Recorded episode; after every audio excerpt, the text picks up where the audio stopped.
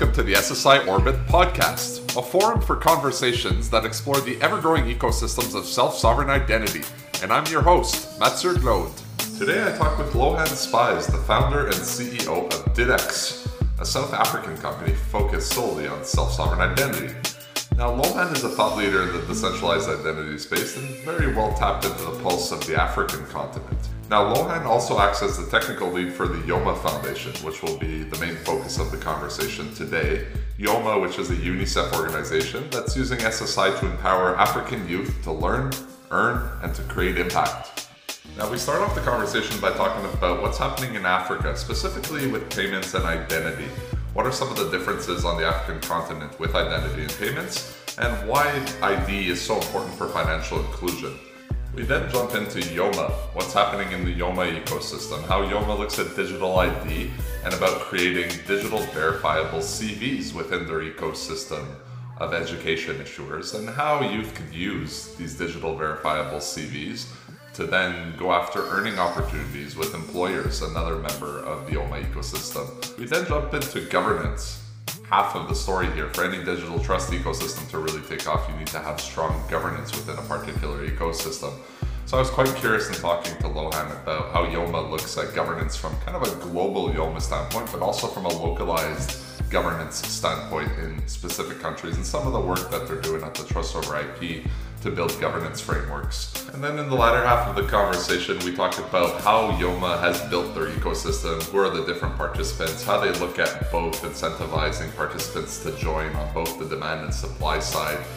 Uh, we talk about some future looking things of how uh, specialized agents and intelligence are going to play in to specific use cases like Yoma's. And we finish the conversation by talking about the impact economy one of the goals of the Yoma Foundation and how technology could be used to better the planet. Now, without any further ado, here's my conversation with Lohan. Enjoy. I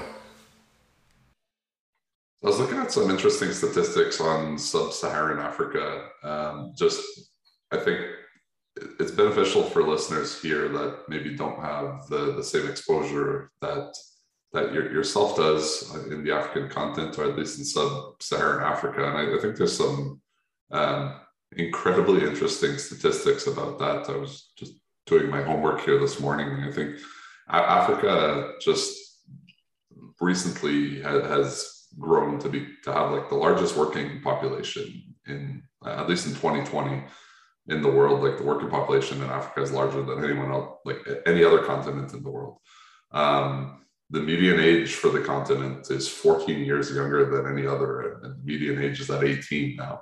So the, there's quite interesting phenomenon happening in Africa. Uh, there's a lot of growth happening. I know there's um, there's been a lot of interesting things happening around mobile and connectivity uh, and, and, that that whole space where you know a lot of countries have been able to leapfrog, call it the traditional systems.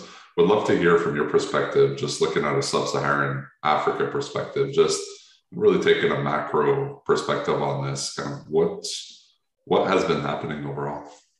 So yeah, that's a it's definitely um, an interesting aspect when it comes to Africa.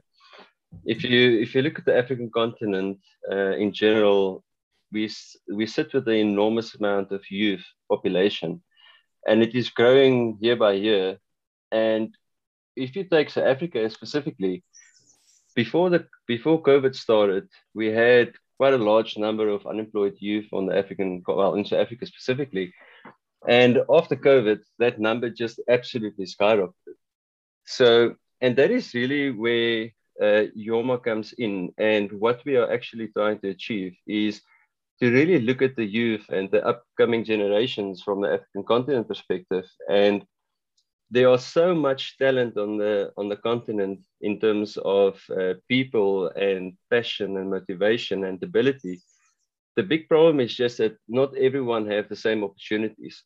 So you have by far a large minority that have access to opportunities and really to uplift themselves and get access to good opportunities good education and, and good employment but by large, the, the continent sits with what we call in the Yoma context specifically, we call them diamonds in the rough.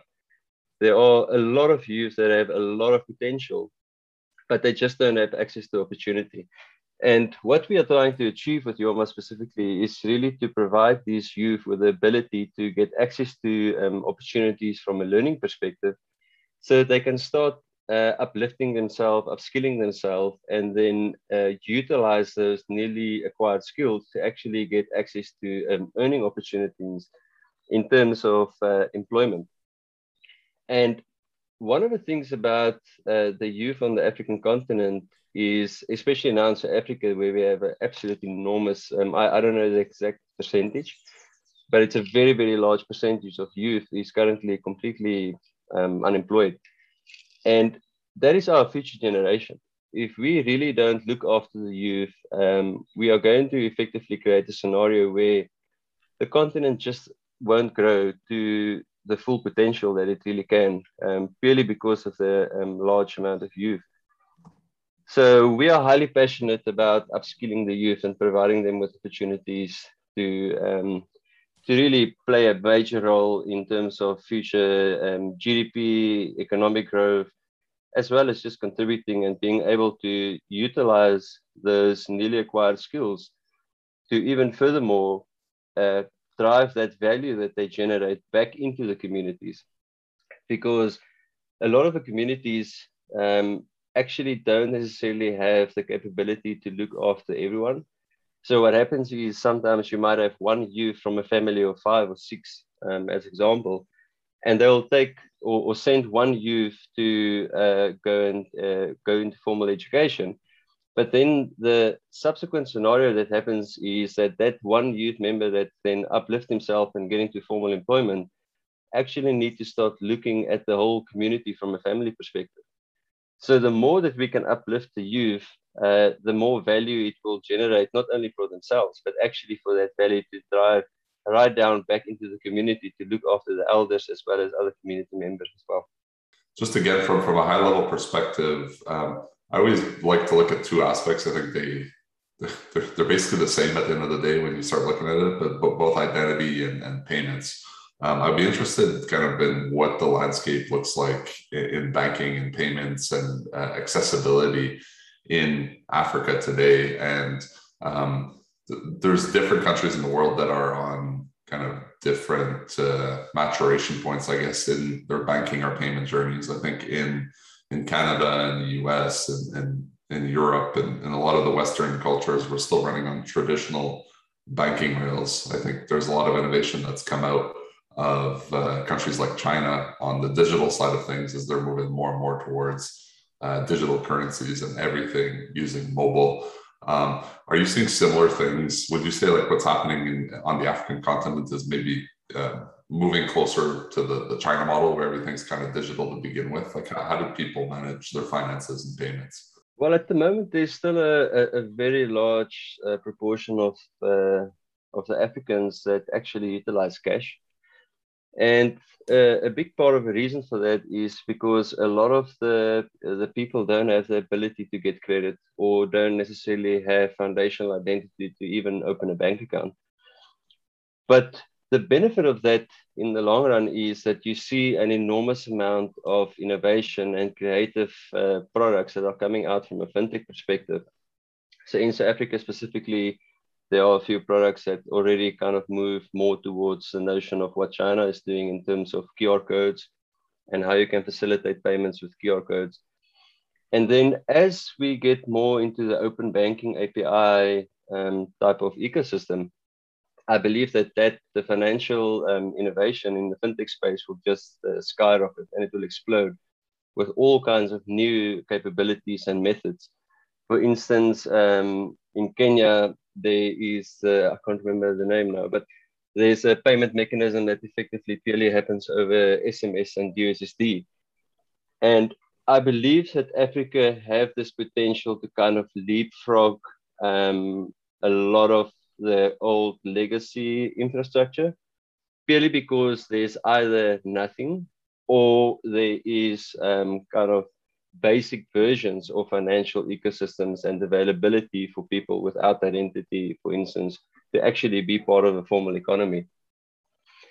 And um, one of the one of the other things in, in Africa is in terms of this leapfrogging, I truly believe that that will happen, but we also have scenarios that prohibits that to currently happen to its fully to the full extent that it actually can, and that is really access to data and access to smartphones.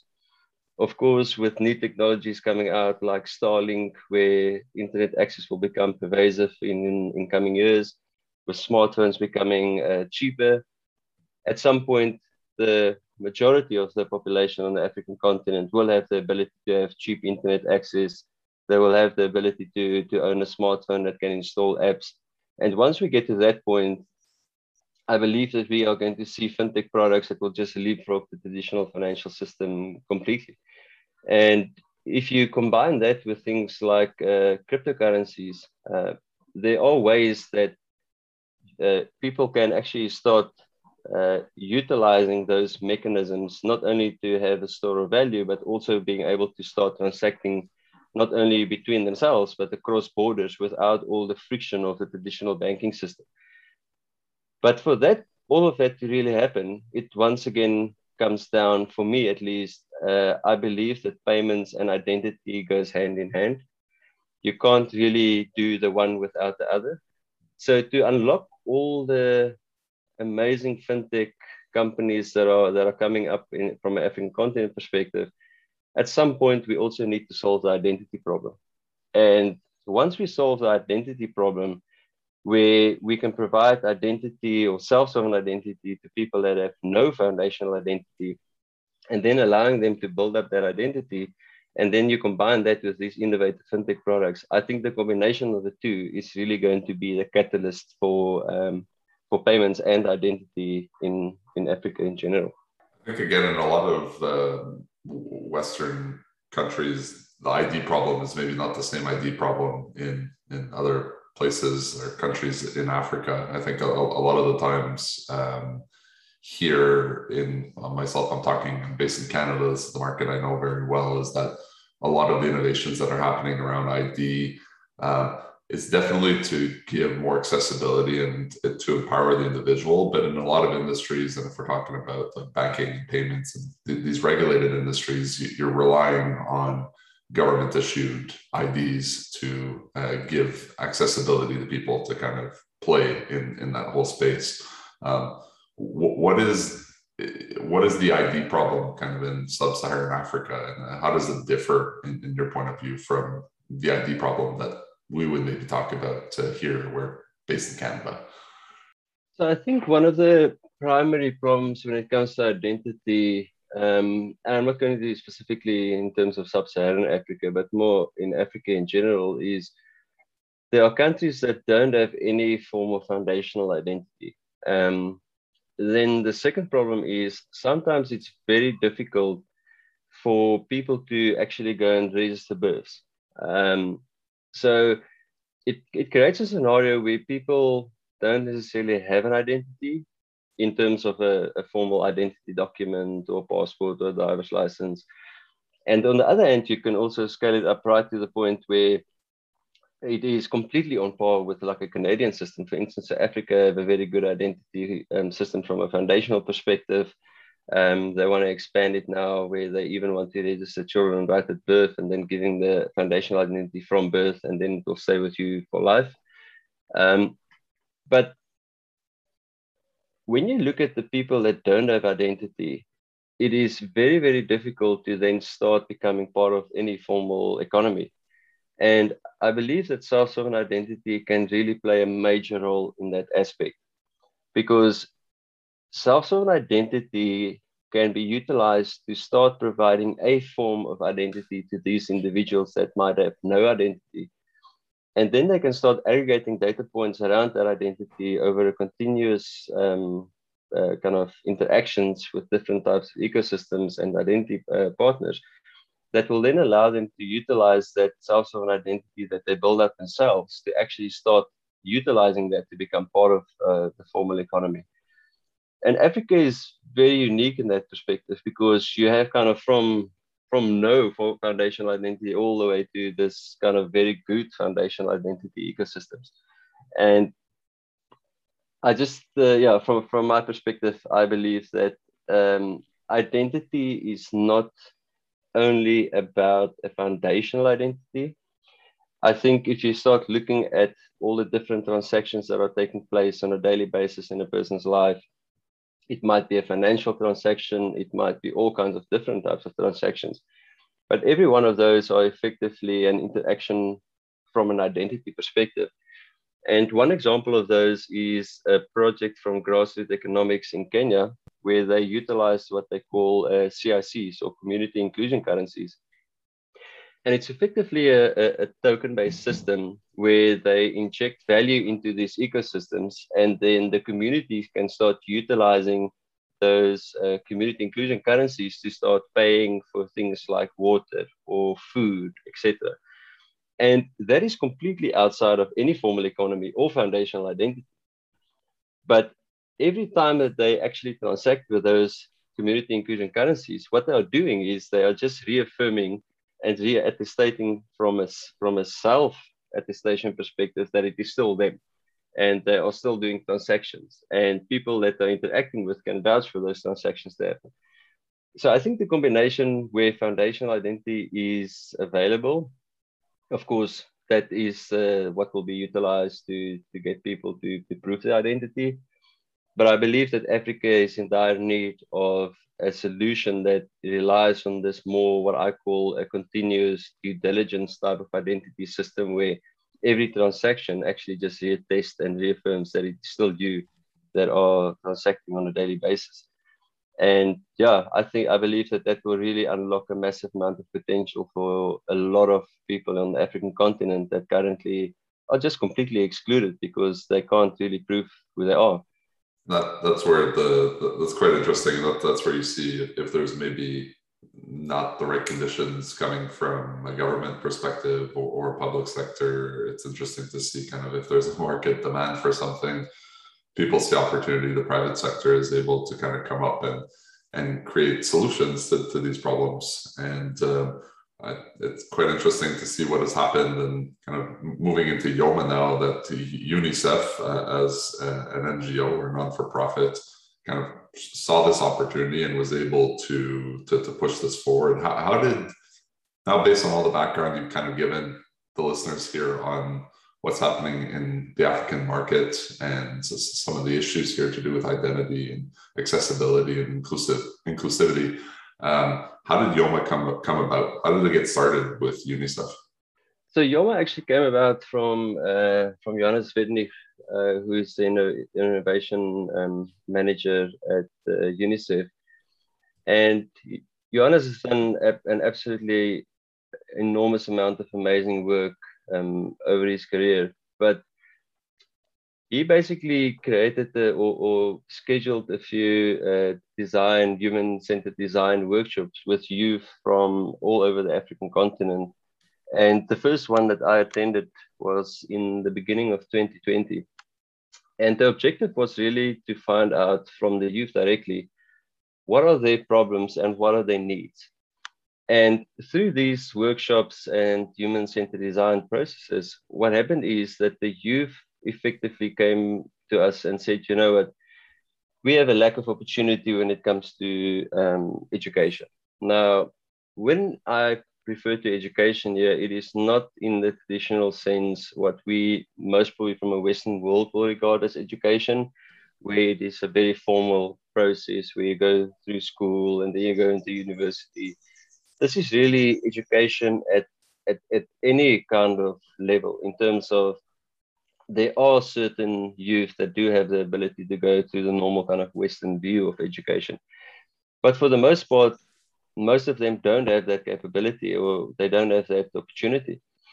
So first of all, they kind of identified that, you know what, we, we want access to some form of education and we call it experiential learning experiential learning is really where the youth can start participating in an in a education opportunity without the need of having any prior experience or any prior skills. So they will then effectively learn these new skills on the fly as they participate in these opportunities.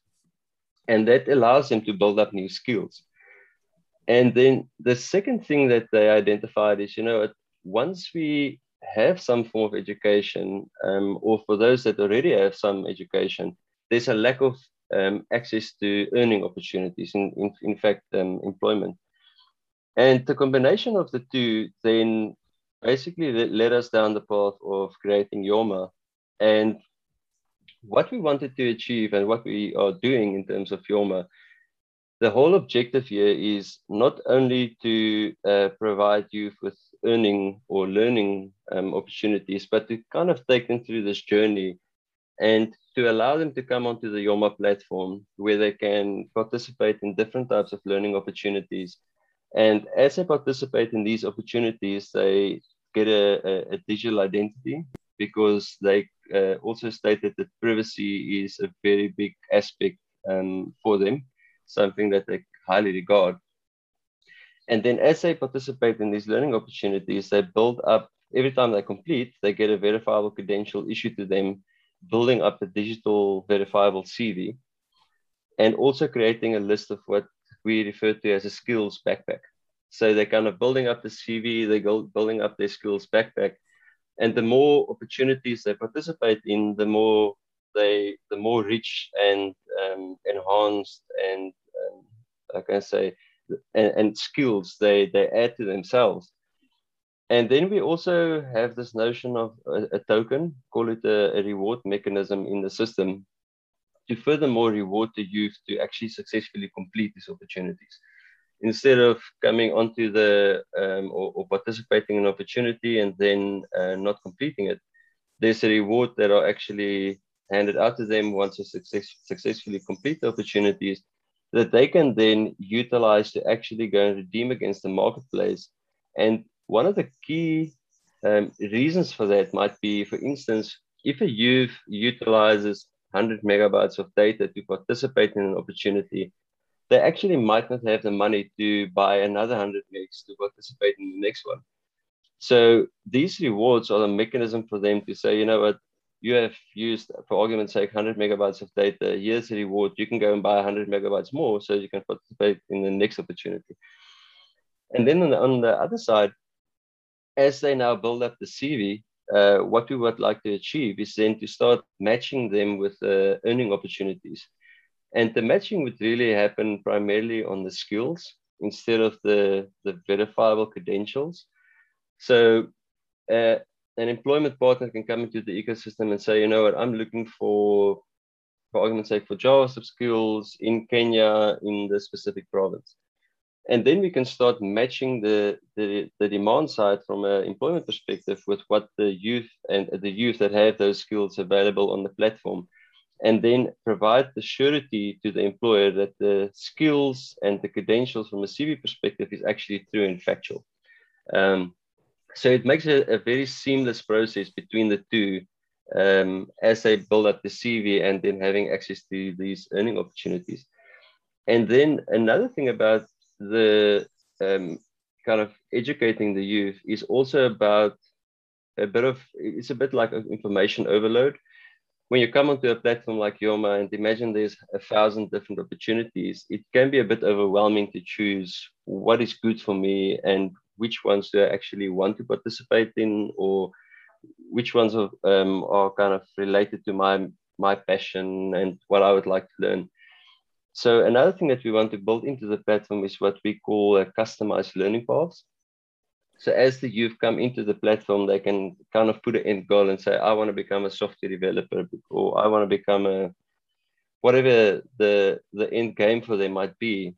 And then what we do from a um, artificial intelligence machine learning perspective is that we want to provide them with these customized learning paths to kind of just give them a path and a, and a, and a, and a kind of a, a map say, you know what, for you to get there, these are the suggested opportunities that you can participate in.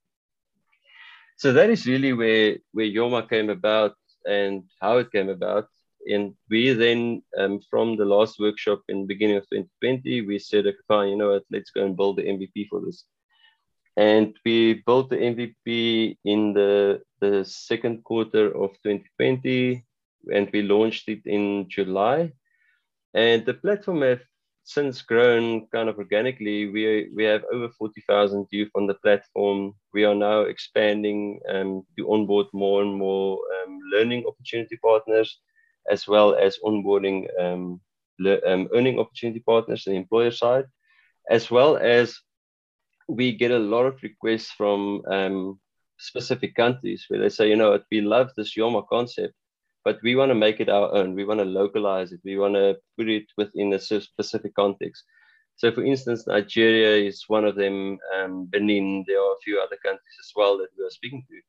And what we are going to do is we're going to take this whole platform of Yoma and actually implement it in the localized context where the country itself can then go and onboard all the learning opportunity partners and the earning opportunity partners to start scaling it from a localized level. But it will always be under the umbrella or the governance from a high level, uh, let's call it a, a global um, Yoma platform. So that is where Yoma currently is and how it came about. And then one of the big next drives for us in terms of Yoma is what we refer to as Green Yoma. And Green Yoma is effectively um, the same concept as Yoma from a learning to earning perspective.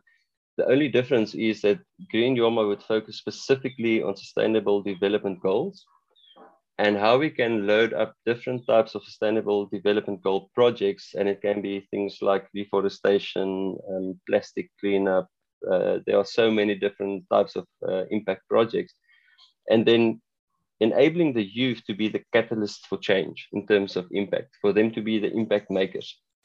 So they will then be the ones that will go and plant the trees. There will be some form of a um, monitoring and evaluation mechanism. We call those uh, verification oracles, and that can be human, it can be algorithmic, that will then basically take these impact claims coming in from the youth and then verify the authenticity and validity of those. And what will come out on the other side is effectively a, a proof of impact. And then the youth can not only be catalysts to make a change from impact perspective at scale, but also effectively in the future participate in, in the up and coming impact economy. There's a lot to unpack there. I um, I think it's quite, amazing that this came out of workshops with like actual end users. It's always the best way to start uh, kind of the designing uh, uh, a product uh, vision and kind of roadmap and what it looks like. And I love the the iterative approach that Yoma has taken as well to, to take this to market. Uh, I also love the economic incentive kind of mechanisms that you're building into there. And I think both you and I coming from a a crypto or having spent a lot of time in, in that space, we, we, always kind of see that playing a big part uh, here in, in, the whole ID stuff. Um, you mentioned governance, and I think there's a lot of stuff that I, I want to kind of go into. You talked about the, the youth are able to kind of get digital IDs, they're able to get verifiable credentials that kind of together turn into a digital verifiable CVs. Um, they're able to use the skills here to basically connect to employment opportunities or earning opportunities. And I'm assuming that with these sustainable opportunities, it'll be a similar type of thing. Um, love the whole token uh, thing. In terms of the the governance of the system, you kind of briefly mentioned at the end there that although there is a white labeling that would happen for different markets because they just have localized context, uh, whether that comes to just the user experience basically of, of uh, these systems. Um, could there be localized governance as well, kind of a second layer of governance? And I, I know you also you have a lot of background in decentralized governance. And you're, you're the chair of the Sovrin Steward Council. You're on the board of trustees of the Sovrin Foundation. I know you spent a lot of time there. Tons of innovative work on the governance side of things has come out of Sovrin.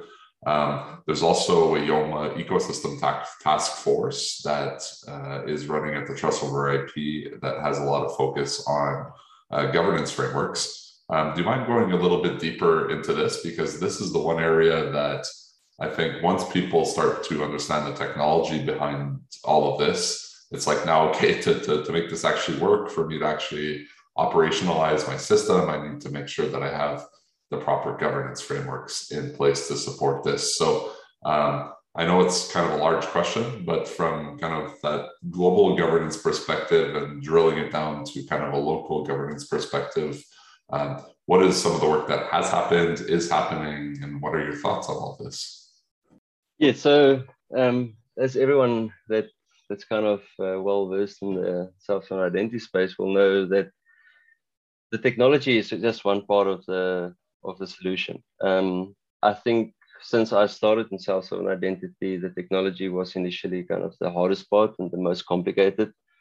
Um, with companies like Trinsic and uh, and a lot of open source developers, the technology is becoming easier and easier to adopt and to utilize. But the reality is, if you really want to build our trust ecosystems, you cannot do that without the governance side. And with Yoma, the the governance and the objectives in the long run is quite unique once again, um, because what we want to achieve is Yoma is really a, a, platform that we would like at the end of the day. Our end game would be that the youth own the Yoma platform, that the youth participate in the governance, that the youth effectively maintain and define and change the governance as they see fit. So even though we are there are multiple different partners. So we have people from UNICEF, we have people, from Goodwill, from GIZ, Atingi, um, Cartido. There are so many different ecosystem players like Generation Unlimited that are part of the Yoma ecosystem. And everybody plays a role.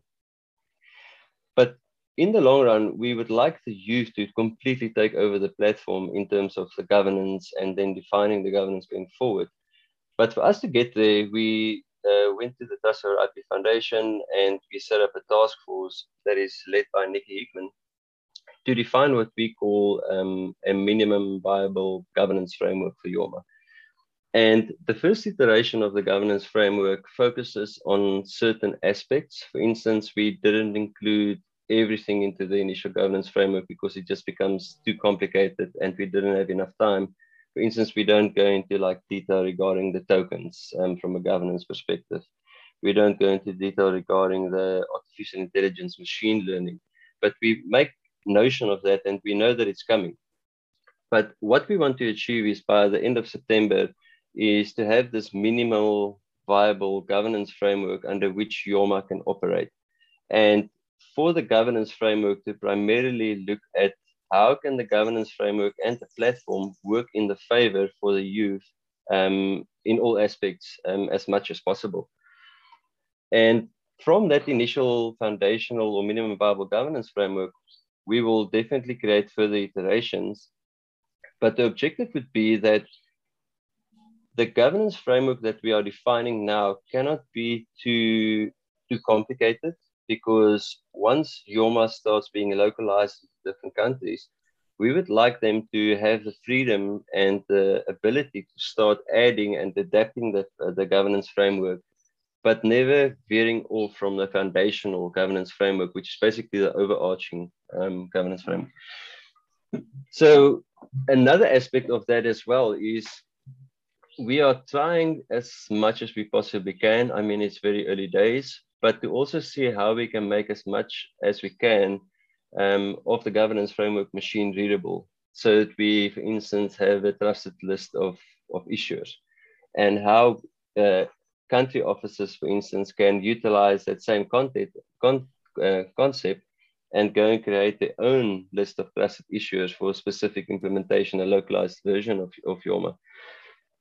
So governance is a very complicated thing and it become it can become very um, complicated and time consuming um, we are developing the first iteration in a short amount of time just so that we can really get the platform the technology and the governance side by side have them working side by side and then learning from there and adapting and uh, uh, changing the governance as we move forward but yeah, it's been a very, very interesting journey. And we are a lot of people and volunteers who have contributed to the governance framework to where we are today. And I'm quite looking, I'm, I'm really looking forward to have this first iteration of the governance framework that we can then launch Yoma as a full trust over IP stack with both governance and the technology. And then just another thing that might not be completely related to governance, but in, in a sense it is, is we had the privilege to work with uh, Dr. Sarah Spiekermann um, regarding a new standard called value-based engineering. It's an IEEE 7000 standard. And what we did there, just like we did with the human um, centered design approach, is we went to the youth and said, fine, what are your values and what do you expect from a system like this? And then the youth came up with a, a few high level um, values. For instance, trust is one of them, uh, consent is another one, privacy is another one. Um, and then we went through this whole and very, very interesting project with uh, um, from a um, we call it value based engineering, and it kind of fundamentally changed the way that we thought about uh, system design, and ultimately it will feed into the governance as well, because suddenly it changes the game in terms of building a system in terms of what we think is best but actually now needing to start building a system and the governance for what the youth think is best and what they want so Yoma is once again, it's very unique in terms of requirements and how we are building the system, how we are defining the governance. Um, and it is really because at the end of the day, this is not a platform or a solution that should be there for um, the economic benefit for the creators and the contributors, but this is really for the uh, for the contribution and the benefit of the youth so yeah, everything when it comes to Yoma is really youth centric. Um, it is in relation to providing them with agency control in terms of the data and uh, how the governance can ensure that that is actually the case and we upheld uh, or uphold those principles in terms of making that making sure that the platform is really built for the youth and to a large degree by the youth. The whole concept of value-based engineering is quite quite interesting on its own, and I'm sure um, it's uh, there's so much excitement with these types of things, and uh, I'm sure there's there's multiple lanes happening at once with Yoma, where it's kind of like stuff that needs to get to market and minimum viable products, but there's also kind of uh, a lot of R and D work that's happening as well to really achieve uh, the grander mission uh, in the years to come. Um, you talked a bit about the turning governance into something that's machine readable. Um, I think that that's one of the cool things, and I know you're a huge advocate for open source projects as well. And that's what's so awesome about the whole Web three space or open source projects is you, you, get to play Legos with stuff, right? You're able to reuse pieces, and even if you want to uh, tweak certain things, you're able to, and you're able to get it out to your users that much quicker. Um, there's a lot of different I guess, types of entities or parties that are within the Yoma ecosystem. And again, I'm sure there's a phased approach to, to kind of build it out and some some sides that need to happen before others.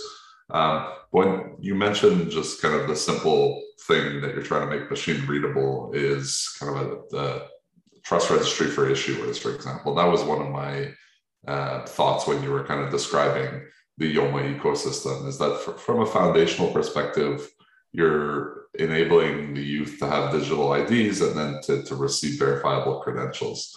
Um, I think for anyone that's tried to build an ecosystem solution, you always have this uh, this chicken and egg problem, as as we call it, where it's kind of like um, there will be demand for something, but you need to create the supply uh, on, on, the other side. And the, in a lot of these cases, in self sovereign identity, it's being able to create a supply of verifiable credentials. And if I have a supply of verifiable credentials in my network, um, I, I could create some value for the other side, and, and there could be demand for that. And in Yoma's case, an example of that will be kind of employers that are, are looking for, uh, uh, for youth that, that have certain skill sets.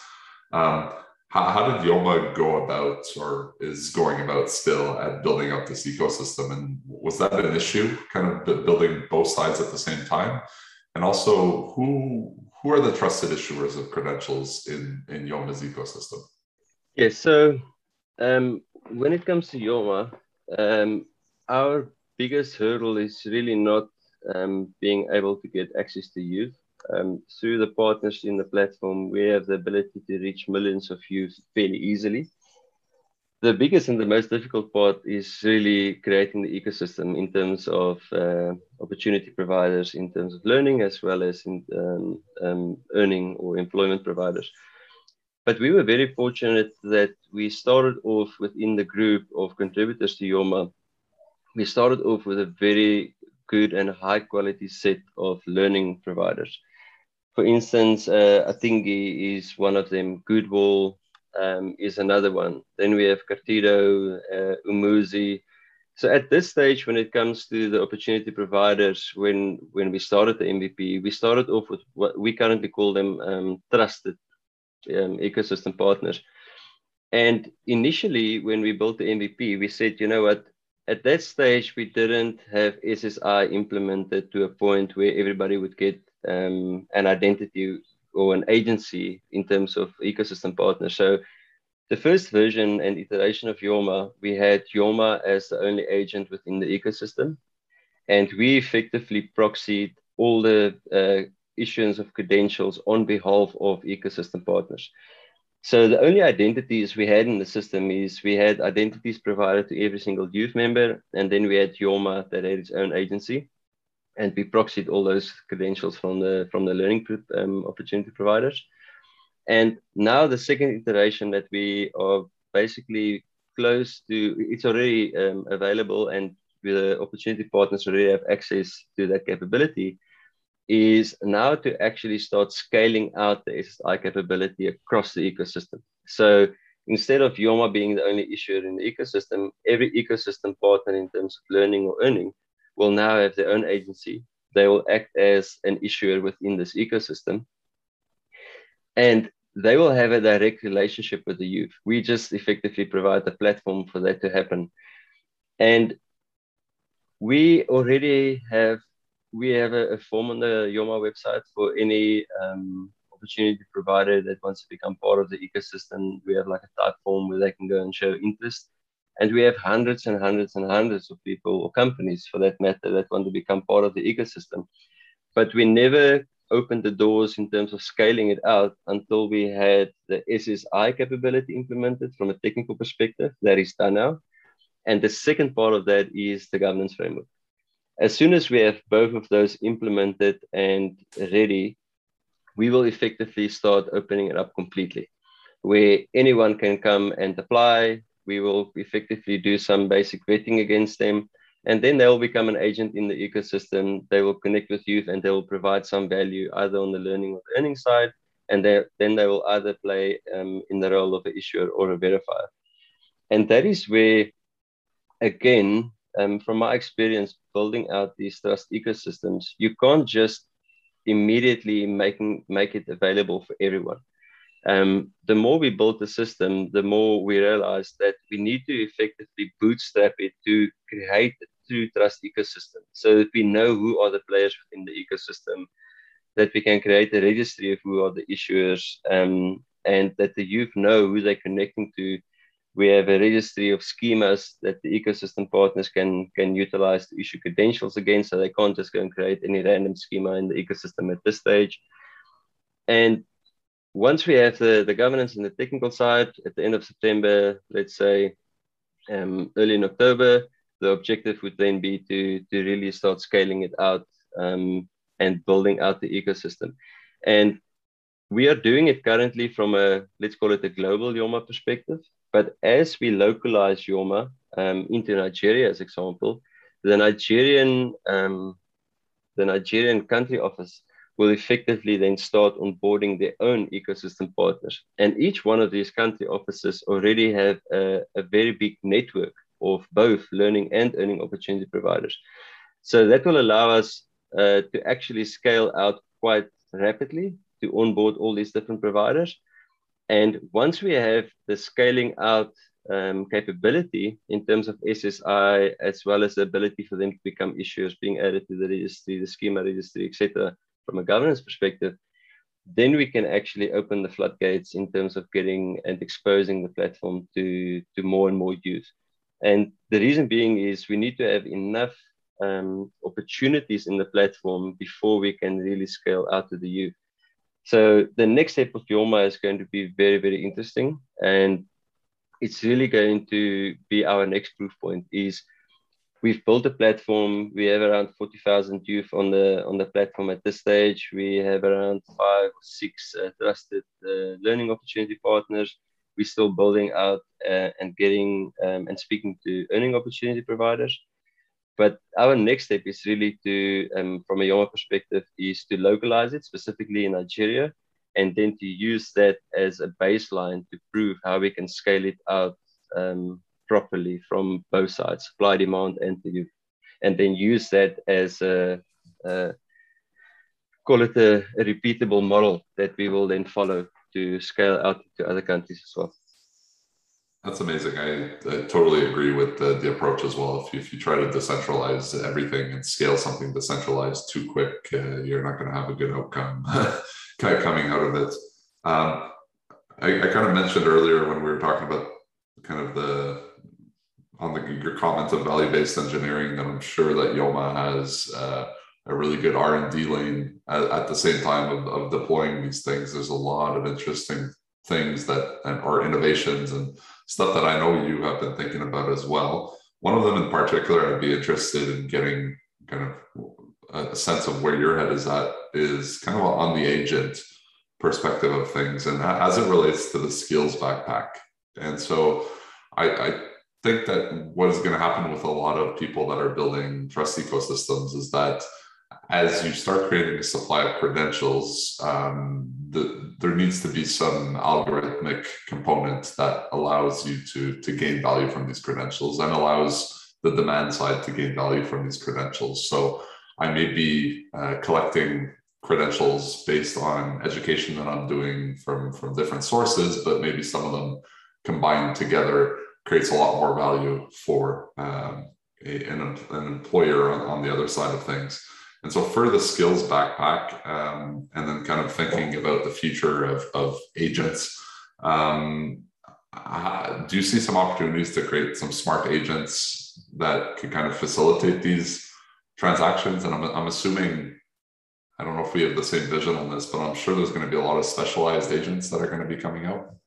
Absolutely. Um, I definitely believe that once credentials or verified credentials are um, once we start issue, issuing them at scale, a verifiable credential by itself, depending on what type of credential it is, um, but let's take Yoma as an example. So let's say we issue a credential that says this youth member participated in that opportunity and he successfully completed that opportunity. That credential in itself is valuable to the youth. It's valuable in building up the digital CV but the true value is actually in the Yoma case is not that specific credential. It is what I call effectively something like a, de- a derivative credential being generated from the, the credential that, that was issued in the first place. So for me, one very big component that is going to be required in verifiable credential world, SSI world, and smart agents is the ability to start understanding these credentials and then extracting derivative forms of value. And in the Yoma case specifically, it's like, fine, you have gone through this process of doing experiential learning to do some UI UX opportunity or course as example. But what's the actual skills that you learn? And those are going to be the most important skills in the Yoma ecosystem because at the end of the day, the employment is not going to happen um, by asking, hey, did you, did you participate in the experiential learning opportunity for JavaScript developer? That is not really the fundamental value. The fundamental value is going to be, hey, I've had, I have this derivative um, credential that's been issued to me by a smart agent that knows how to look at the data and create these derivative credentials and I can now issue you with a credential that says, you know, you you know JavaScript at the level eight out of ten or five out of ten. So I completely and honestly believe that artificial intelligence, machine learning, smart agents um, will play a major role in verifiable credentials going forward, especially once we start really generating these credentials at scale around the globe and also for the ability for people to effectively start buying services from these smart agents where uh, another example might be where um, as example you get your bank statements in a verifiable credential format. Now that is useful in some cases but what is much more much more useful is uh, a credit score derived from those bank statements.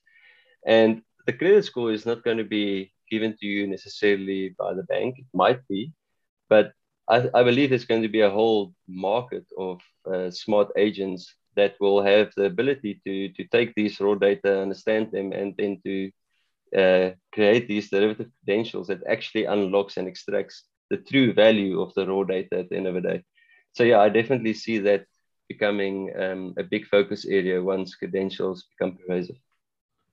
Yeah, I, I think in a lot of cases too, um, I think we're, we're moving more and more towards a new economy fueled fueled by the internet, fueled by borderless opportunities. Um, I think a lot of these traditional methods for um, creating a score or a reputation, however you want to call it, on someone like a credit score derived from banks sending data to, to a credit bureau, I, I think there's going to be a lot more opportunities to create stuff that have value for internet native use cases. Um, just in closing here, I, I know uh, you have experience as well, um, having you, you founded a company or were founder of a company in 2017 that was trying to use blockchain for impact uh, to, to help individuals and to help organizations around the world achieve sustainable development goals. That was one of the objectives that you mentioned of Yoma a little earlier in the conversation, where um, you could create learning to earning opportunities, but you could create learning to earning to impact opportunities. And so you kind of mentioned a little bit about re- reforestation or plastic cleanup. Um, what's your vision on kind of combining all of this in the future and with this whole incentive mechanism and design? And uh, how impactful do you think uh, this could actually be? Is, is this the solution to really uh, fueling the impact economy beyond what, what's happening right now by small groups of investors? Absolutely. Um, so if you look at Yoma and the platform that we are building, uh, we are using Sovrin uh, at the moment as our de facto identity-based ledger. But Yoma will ultimately consist of, uh, for instance, Sovrin. It might consist of uh, a cheqd network where there's a token where issuer, where, where verifiers can pay issuers. It will also consist of the startup that you are mentioning is called IXO. We call it, uh, the whole objective there is to build the internet of impact. And then there are also um, a lot of other different types of networks like grassroots economics in terms of community inclusion currencies, um, regen network. And Yoma will ultimately be a culmination of a lot of these different Web3 technologies, a lot of these different Web3 uh, solutions that's already built out. And the combination will, will create Yoma as a whole going forward. But to come back to your question about the impact economy, um, one of the fundamental flaws in the impact economy and sustainable development in general at, uh, today is we have these very ambitious um, sustainable development or impact projects around the world, but the attribution is effectively very generic. And what I mean by that is we might have a project in a specific country where uh, donors invest into the project and they say, you know what, let's go and try and um, I don't know, deliver mosquito nets to the whole population. The problem is that you get funding into these projects. There is a lot of impact that happens on the ground, but when it comes to when it comes to uh, attribution, we basically get this report that is generic for everyone. We get this one report and say, you know what, this is the money that we received, and this is the impact that we that we claim to have achieved. And that can be true it can be false. Um, it's very very difficult to, to prove. So what we wanted to do with IXO, and IXO is effectively now that it launched its mainnet, so it, it's definitely going um, on the right path. But what we want to do is to first of all create the ability to create um, verifiable proof of impact meaning you change this whole narrative where you can create the impact project where investors can invest in these projects, but then the attribution comes back and say, you know what, you put in $10 and I can prove to you that these 10 people actually received mosquito nets. And the reason being because the whole premise of, the, of, of, of that platform is based on identity. It's based on self-sovereign identity. So it is on based on the premise of identity. And then from there, you basically work up in terms of how the impact claims come into the project, how it's monitoring, how it's monitored and evaluated, and how the, the proof of impact is then um, the actual credential of proof of impact is then um, uh, provided as an outcome. And once we have the ability to prove impact achieving, achieving impact at scale in a verifiable credential format, it will unlock a complete new economy. And the closest that we have today to an impact economy is carbon credits. And carbon credits is created, they are generated, they are traded, but it is still very um, opaque in a, in, a, in, a, in, a, in a big sense. But I truly believe, especially in uh, if you look at the climate change and the state of the world, that the impact economy is going to be absolutely enormous. And it is something that will be developed and it will really be unlocked by Web3 technologies. So the more we utilize these new types of technologies and tokenization and token engineering and crypto economics, we can effectively create new markets that never existed before. Just like you can trade um, silver or gold or fiat currencies or cryptocurrencies, why can't we trade um, reforestation and, uh, for instance, the extrinsic value that that brings to a community that actually contributed to reforest a piece of land? So it is definitely an up and coming um, area, or call it an, it's exactly what it will be, an economy. Um, but I believe that the underlying thing that will unlock that is ultimately going to be verifiable credentials. And a lot of the times when we speak about self-sovereign identity, we kind of inherently assume it is related to identity in the terms of opening a bank account or getting a COVID credential to board a flight or access a restaurant. But actually, verifiable credentials is so much more, um, especially if you if you look at the impact economy. And we will also, like I mentioned, um, add other capabilities to it, like these verifiable uh, or, or, verification oracles that will then be able to interrogate from a smart agent perspective, interrogate these claims being made and then derive the value from that. And you can even take that whole notion um, all the way to, to impact bonds, where you can effectively significantly reduce administration cost of impact bonds so that more money can flow in actually achieving impact. So, a long story short, I've been involved in a few different projects when it comes to self sovereign identity or verifiable claims. And it's kind of uh, interesting how everything that I've been involved in, been involved in the last five years, are currently it's, it's kind of going full circle, where we are taking all the bits and pieces of what we've been developing, and especially in the in the sense of Yoma, is adding them all together and then utilizing all these different technologies not only to upskill youth and provide them with employment, but also then to utilize that to start really making impact at scale and utilizing the youth catalyst. And then to also enable the youth to participate in this complete new economy, the impact economy that will that will start formulating in the coming years. That's beautiful. Um, so for, for listeners, we'll put some links in the show notes to, to Yoma and to, to how to get in touch with uh, Lohan if you're looking to, to learn more or see how you can contribute to, to any of uh, his initiatives. Uh, Lohan, thank you so much for doing this with me today. Um, you're, you're, great to talk to, super insightful, and, and I really look forward to doing this again. Thank you very much, Matthew. It was a very interesting discussion. Thanks for tuning in today. Hope you enjoyed the conversation as much as I did. To stay up to speed with future episodes, or to catch up on ones you may have missed, make sure to check out the SSI Orbits podcast on your favorite podcast platform, and make sure you subscribe. If you have any questions, comments, or wish to see someone in particular on a future episode, you can find me by searching Mathieu Glaude on LinkedIn or Twitter. Feel free to reach out to me directly and I'll get back to you. See you all next time.